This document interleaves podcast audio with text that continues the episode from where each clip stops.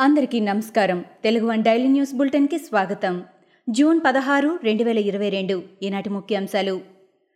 Nationalist Congress party అధినేత శరద్ పవార్ రాష్ట్రపతి పదవికి పోటీ చేసేందుకు నిరాకరించారు.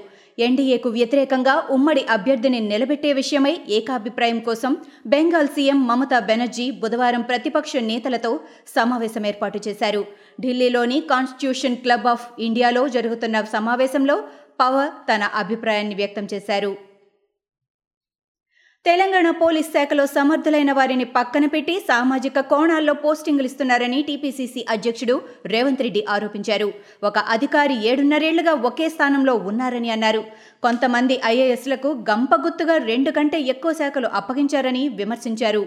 హైదరాబాద్ నగరంలో శాంతి భద్రతలు క్షీణిస్తున్నాయని ఆరోపిస్తూ కాంగ్రెస్ పార్టీ ఆధ్వర్యంలో బచావో హైదరాబాద్ పేరుతో సోమాజీగూడ ప్రెస్ క్లబ్లో అఖిలపక్ష సమావేశం నిర్వహించింది. ఈ సమావేశానికి వివిధ పార్టీల నుంచి పలువురు నేతలు హాజరయ్యారు. న్యాయబద్ధంగా శాంతియుతంగా ఆందోళన చేస్తున్న గౌరవెల్లి భూ నిర్వాసితులపై పోలీసులు అర్ధరాత్రి దారుణంగా దాడి చేశారని బీజేపీ రాష్ట్ర అధ్యక్షుడు బండి సంజయ్ విమర్శించారు. బండి సంజయ్ నేతృత్వంలోని బీజేపీ నేతల బృందం గౌరవెల్లి భూ నిర్వాసితులతో కలిసి గవర్నర్ తమిళసైని కలిసింది. అనంతరం సంజయ్ మీడియాతో మాట్లాడుతూ గౌరవెల్లి భూ నిర్వాసితుల సమస్యలను గవర్నర్కు తెలియజేశామని చెప్పారు.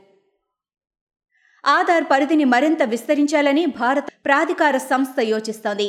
పుట్టిన వారితో పాటు మరణించిన వారి వివరాలను ఆధార్కు లింకు చేయాలని భావిస్తోంది. త్వరలోనే ఈ రెండు పైలట్ ప్రాజెక్టులు ప్రారంభించనున్నామని సదరు సంస్థకు చెందిన అధికారి తెలిపారని ఓ ఆంగ్ల పత్రిక తన కథనంలో పేర్కొంది. శ్రీశైలం జలాశయానికి క్రమంగా వరద ఉధృతి పెరుగుతోంది.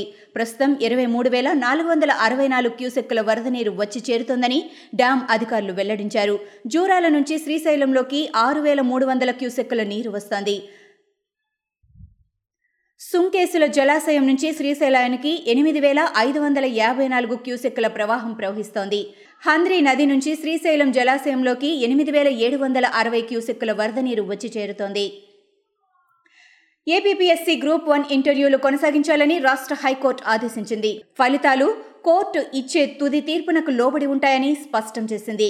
అభ్యర్థుల జవాబు పత్రాలు మార్కుల వివరాలను సీల్డ్ కవర్లో కోర్టుకు సమర్పించాలని ఏపీపీఎస్సీ ఉన్నత న్యాయస్థానం ఆదేశించింది. న్యాయస్థానం ఆదేశాల ప్రకారమే తుది ఎంపిక ఉంటుందని తెలిపింది.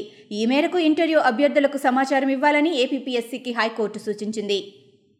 రాజమహేంద్రవరం అర్బన్ నుంచి ఈసారి ఎమ్మెల్యేగా పోటీ చేస్తానని టీడీపీ నేత ఎమ్మెల్యే ఆదిరెడ్డి భవానీ భర్త ఆదిరెడ్డి వాసు తెలిపారు. రాజమహేంద్రవరంలో టీడీపీ సర్వసభ్య సమావేశం జరిగింది.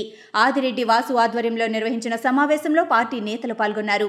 గతంలో కొన్ని సమీకరణాలతో తన భార్యకు ఎమ్మెల్యే సీటు ఇచ్చారని అన్నారు. ఇప్పుడు తాను తగ్గానని ఈసారి మాత్రం తగ్గేది లేదని స్పష్టం చేశారు.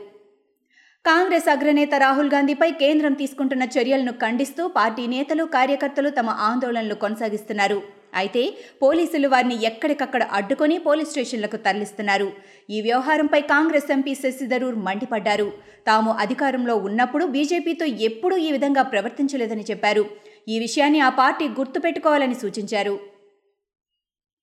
కేసీఆర్ ఓ తుగ్లక్ ముఖ్యమంత్రి అని బీజేపీ నేత వివేక్ ధ్వజమెత్తారు. బుధవారం ఆయన మీడియాతో మాట్లాడుతూ తెలంగాణలో కమిషన్ల కోసం ఇరిగేషన్ ప్రాజెక్టులు కట్టాడని ఆరోపించారు. భారత రాష్ట్ర సమితి గురించి కేసీఆర్ ఆలోచిస్తున్నారని తెలిపారు. కాళేశ్వరం వల్ల నష్టపోయిన రైతులను ఆదుకోవాలని వివేక్ డిమాండ్ చేశారు. కాంగ్రెస్ పార్టీ ప్రధాన కార్యాలయానికి వెళ్తుంటే ఎలాంటి కారణం లేకుండా తనను అరెస్టు చేయడం కాంగ్రెస్ హెడ్ క్వార్టర్స్లోకి పోలీసులు బలవంతంగా చొచ్చుకుపోవడంపై కాంగ్రెస్ సీనియర్ నేత సచిన్ పైలట్ మండిపడ్డారు. ఇది ప్రజాస్వామ్యానికి చెడు సంకేతమని ఆయన అభివర్ణించారు. నరోలి పోలీస్ స్టేషన్లో తనను ఉంచినట్లు చెప్పిన సచిన్ కారణం చెప్పకుండా తనను నిర్బంధించారని అన్నారు.